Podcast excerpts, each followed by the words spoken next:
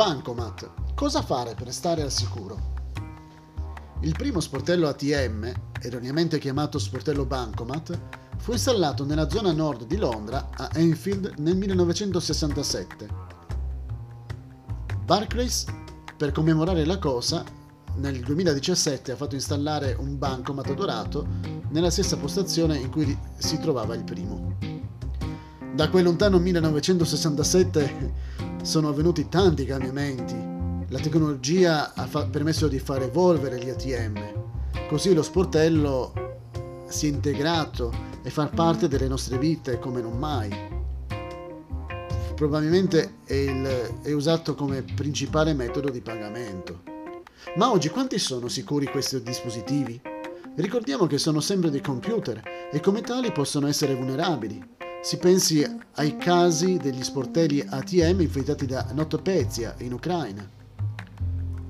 Nel giugno 2017 un'operazione congiunta di vari organi di polizia portò a 31 arresti fra Spagna e Bulgaria. Furono rubati mezzo milione di euro da 3.000 individui diversi, usando tecniche di skimming presso gli sportelli ATM. Considerato questo, quanto sono sicuri per noi? Possiamo imbatterci in situazioni pericolose anche qui? La risposta purtroppo è sì. Teniamo conto che oggi gli sportelli ATM non sono usati solo per prelevare contanti, ma anche per molte altre operazioni. Pagare bollette, depositare assegni e contanti, fare ricarica al cellulare, eccetera. Per questo sono presi di mira da criminali che usano tecniche sofisticate per sottrarre dati sensibili come codice PIN, dati relativi alla carta, eccetera, riuscendo addirittura a clonare le carte. Vediamo quali metodi usano. Le tecniche più usate per operazioni di questo tipo sono lo skimming. Si tratta di una finta fessura capace di leggere la banda magnetica del bancomat, che quindi può essere duplicato.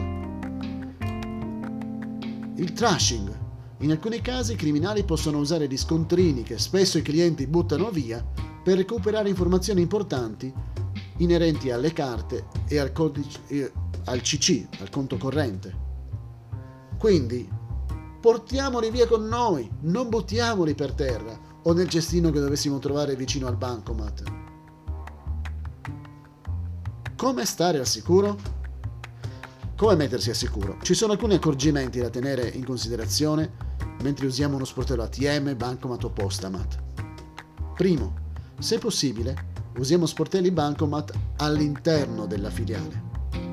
Secondo, se non ci sono bancomat all'interno, eh, usiamo quelli pubblici, evitando però quelli che si trovano in zone poco frequentate.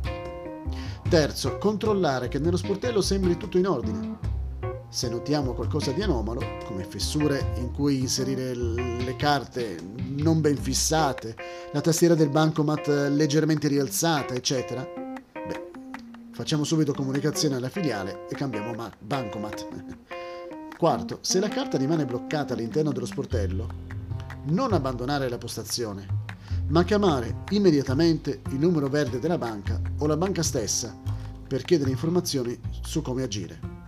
Quinto, quando si inserisce il PIN, coprire la digitazione con una mano. Sesto, non gettare lo scontrino ricevuto dallo sportello al termine delle operazioni.